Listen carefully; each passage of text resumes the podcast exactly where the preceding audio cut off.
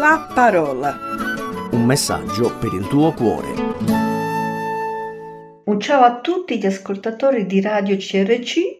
Mi chiamo Olimpia Anastasio e sono un membro della Chiesa Gospel di Desio.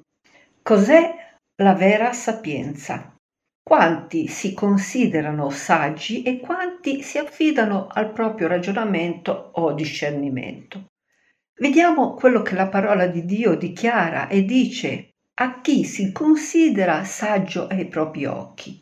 Intanto in Proverbi 3.7 è proprio scritto non ritenerti savio ai tuoi occhi. Chi crede di essere saggio per conto suo ha una sapienza terrena. Esiste però un altro tipo di sapienza, la sapienza che viene da Dio e consideriamo un po' insieme queste due forme di sapienza. Intanto diciamo che sapienza ed intelligenza non sono la stessa cosa.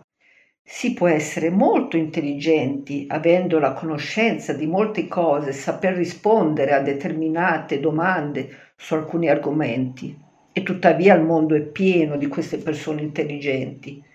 Invece, possedere la sapienza di Dio significa sapere usare l'intelligenza e le varie capacità per portare veri benefici eterni.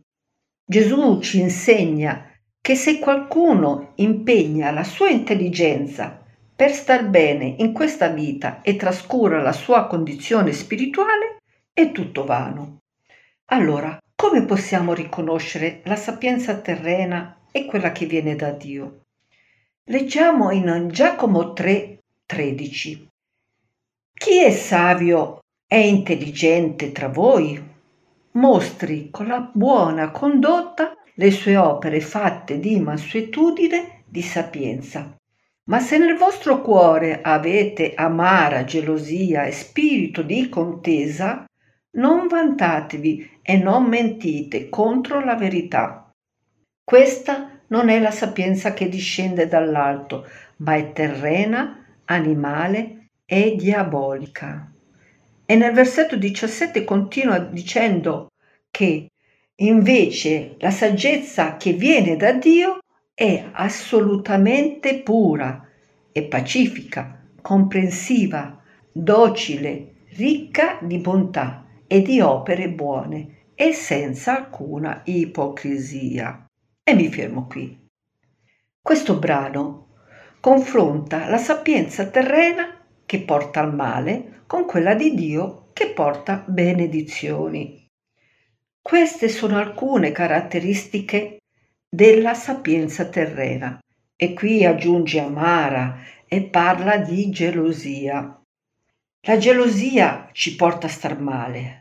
La sapienza terrena porta a cercare il proprio bene e non quello degli altri, e che porta contese e continua dicendo che la sapienza terrena è animale e diabolica. Queste sono parole molto forti.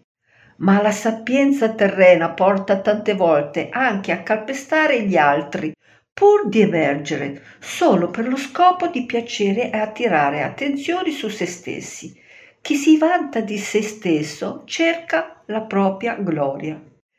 Invece la sapienza che viene da Dio è qualcosa che guida tutto il nostro comportamento. Non è una semplice conoscenza intellettuale, ma è un qualcosa che agisce in ogni situazione della nostra vita.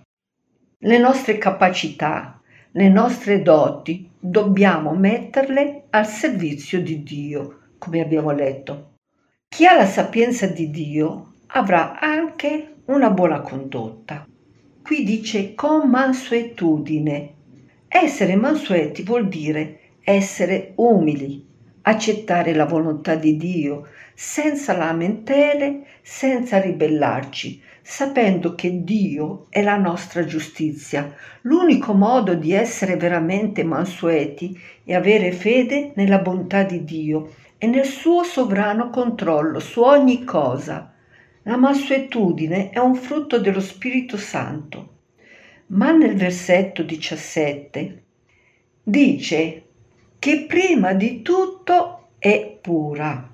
Puro è qualcosa di pulito, limpido, privo di sostanze tossiche, non è contaminato. Quindi la qualità fondamentale della vera sapienza è la purezza, è la santità, la separazione da tutto quello che è peccato. La sapienza che viene da Dio, come abbiamo letto, è pura ed è pacifica, è docile, è piena di misericordia, è da frutti buoni.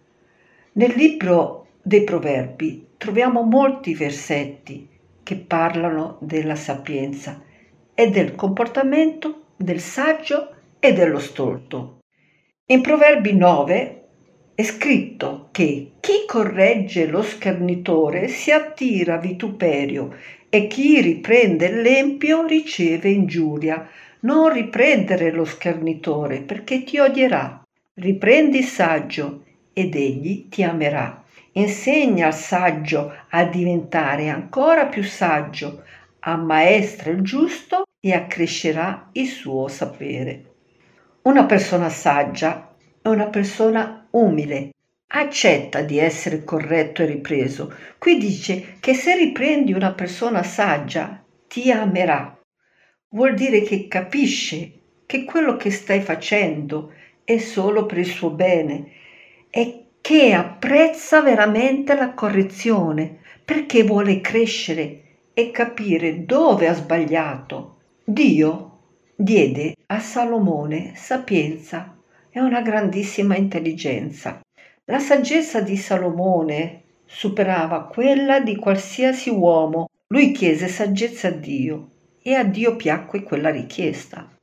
In Proverbi 9 c'è scritto che il timore dell'Eterno è il principio della sapienza, è la conoscenza del santo, è l'intelligenza. Non è possibile diventare saggi senza questo timore, rispetto nei suoi confronti. È la sapienza che porta ad evitare il male. Ancora nel versetto 11 dice che per mio mezzo saranno moltiplicati i tuoi giorni e ti saranno aggiunti anni di vita.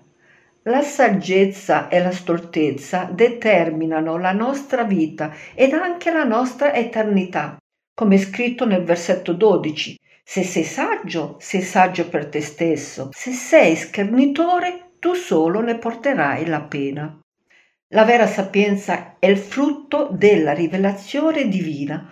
Quando ci avviciniamo alla parola di Dio con timore e il desiderio di una comunione profonda con Dio, ecco che Lui ci rivela cose a noi nascoste, ci dà la conoscenza e la sapienza di come dobbiamo comportarci o di come dobbiamo esprimerci anche per particolari situazioni che riguardino noi o quesiti problemi che ci vengono posti da altri che cercano il nostro aiuto o conforto.